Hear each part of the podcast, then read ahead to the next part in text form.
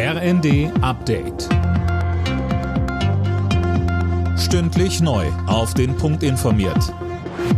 Ich bin Laura Mikos. Guten Abend. Bundeskanzler Scholz hat bei seinem China-Besuch den Spagat versucht zwischen Kooperation und Kritik.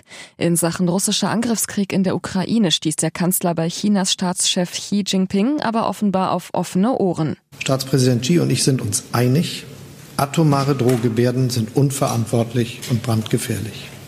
Mit dem Einsatz von Atomwaffen würde Russland eine Linie überschreiten, die die Staatengemeinschaft gemeinsam gezogen hat.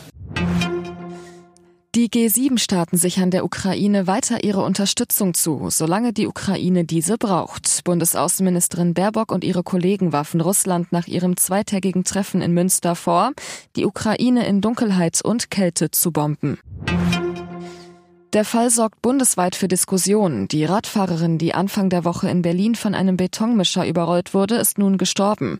Ein Rettungsfahrzeug stand wegen einer Straßenblockade im Stau. Anne Brauer. Ja, aber genau dieser Wagen, ein Spezialfahrzeug, das den Betonmischer anheben sollte, wurde wohl am Unfallort doch gar nicht gebraucht.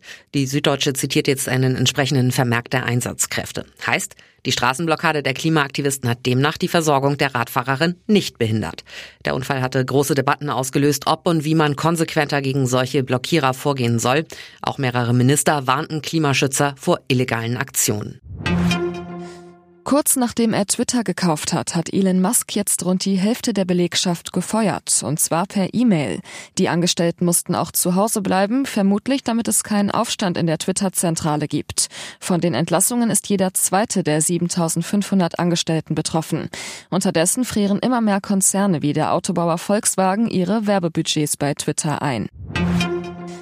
In der Fußball-Bundesliga hat Borussia Mönchengladbach am Abend gegen den VfB Stuttgart gewonnen. In der ersten Partie des 13. Spieltages setzte sich Mönchengladbach mit 3:1 durch. Damit bleibt es im oberen Tabellenmittelfeld auf Platz 7. Stuttgart liegt auf Platz 15. Alle Nachrichten auf rnd.de.